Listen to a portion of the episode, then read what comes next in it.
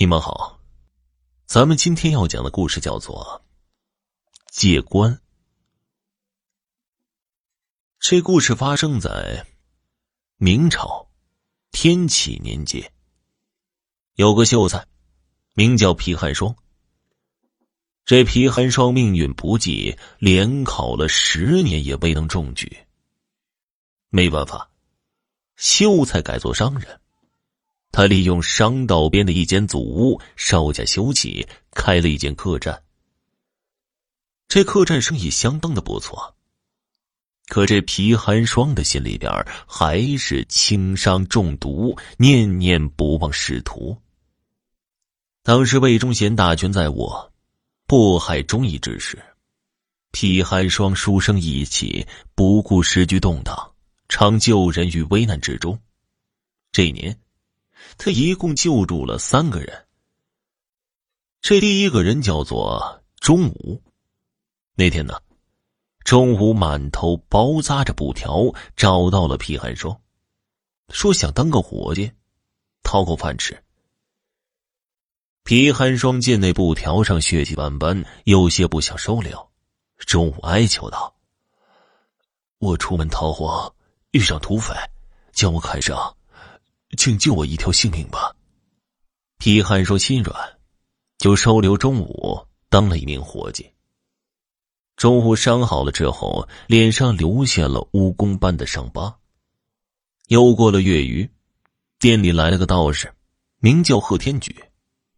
贺天举旅途劳顿，染上风寒，病倒在床。皮寒霜请来大夫，还亲自为贺天举煎药喂药，直到他病情好转。这天呢，皮寒霜陪着贺天举在客栈院子里散步，一个村民用马车拖了一棵柏树，有二人合抱那般粗壮。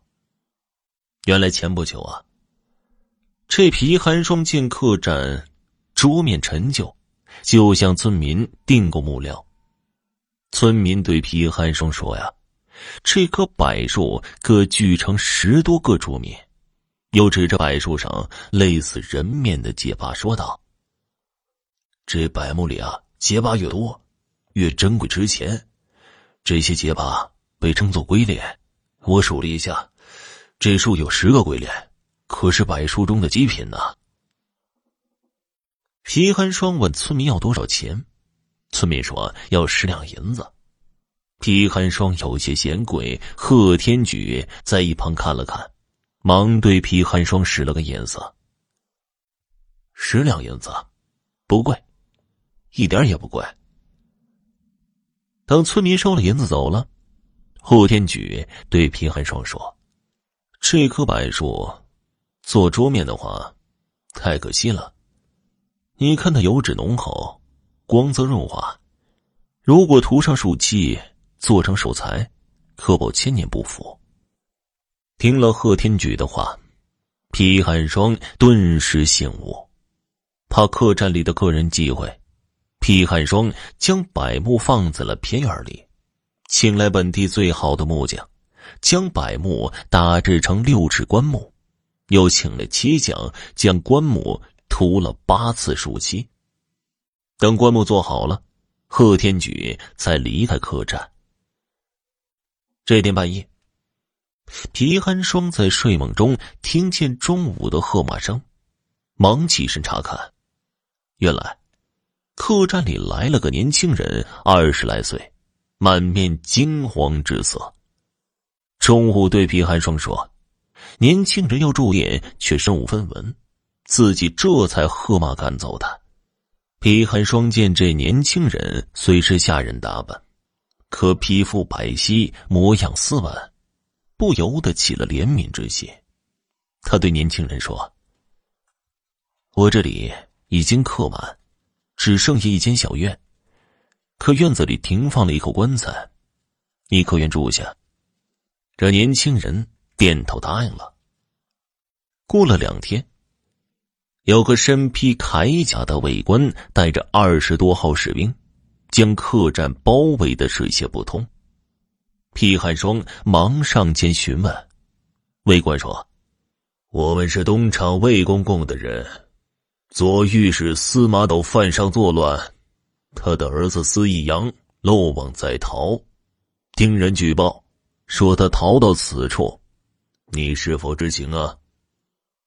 说完，魏官一抖手里的告示，皮寒霜一见告示上的画像，暗暗叫了声苦。画像上画的正是自己收留的那年轻人，但他很快镇定下来，面不改色说道：“并未见过此人。”魏官一挥手，手下立刻冲进客栈，不一会儿都来回话，说并未见到司义阳。卫官扫视着四周，指着锁住门的偏院问道。这个院子为什么锁着？啊，因为避讳。卫官不容皮寒霜解释，让人砸开院门，几个手下冲了进去，很快就悻悻的出来了，对被官说道：“大人，里面放着一口棺材，气还没干呢。我们私下搜索，并未见到有人，那是在下的寿材，怕客人忌讳。”故而将门锁上。卫官见未能搜出嫌犯，只好带着手下先去别处搜寻了。皮寒霜有些奇怪，这年轻人明明就住在那院子里，怎么没被搜到呢？他赶忙来到院子里，喊了两声。过了一会儿，才听见了小声的应答，这声音是从棺材里传出来的。皮寒霜忍住树气的臭味，打开了棺木，发现年轻人正躺在棺材里。皮寒霜知道树气毒性很大，赶紧让年轻人从棺材里爬出来。年轻人对皮寒霜说：“掌柜救我！”原来啊，这年轻人正是左御史司光斗的儿子司义阳。司光斗向皇上检举魏忠贤的罪状，却被抄家下狱。司义阳穿着仆从的衣服逃走，流浪到此，身无分文，寸步难行。现在阉党专权，那些人还未走远，你暂时就留在我这里吧。司义阳连连点头，多谢大舅，以后。我就栖身在关中吧。没过几天，司义阳精神萎靡，身上生出不少的红疮。皮寒霜知道，司义阳是中了树气之毒了，就偷偷的抓了药，让司义阳喝下治病，可一直不见好转。过了段时间，司义阳奄奄一息，临死前，他对皮寒霜说。我要是死了，不要让我抛尸荒野，请借我一口薄皮棺材，我来生做牛做马报答你。说完，他就在百木棺材内撒手尘寰。见司义阳死了，皮寒霜找来中午，让他在院子里挖个坑，将司义阳连同百木棺材一起埋了。中午说：“这口百木棺材很值钱呢。”唉，他生前以这口棺材为家，死后就让这口棺材随他去吧。时间一晃就过去了三个月。中午信狗报道，常和住店的客人发生口角。这天，皮寒霜训了中午几句。说若再如此，就要辞退他。没想到中午变了个脸色，要走可以，必须给一百两银子。皮寒霜当然不答应。中午狠狠的说道：“既然你无情，也莫怪我无义了。”说完，他竟然扬长而去了。第二天，县官带着一队捕快。将皮寒霜抓了起来，罪名竟是他将左御史司光斗的儿子司义阳缢死。原来，中午离去后，赌气来到县衙，说要举报皮寒霜收留乱党司义阳。没想到县令一听，高兴的几乎蹦了起来，对钟武说：“司义阳在哪儿呢？司御史正四处派人寻找呢。”这县令这么说，是因为这三个月里，朝廷局势发生了翻天覆地的变化。天启皇帝驾崩，崇祯即位，崇祯将魏忠贤流放。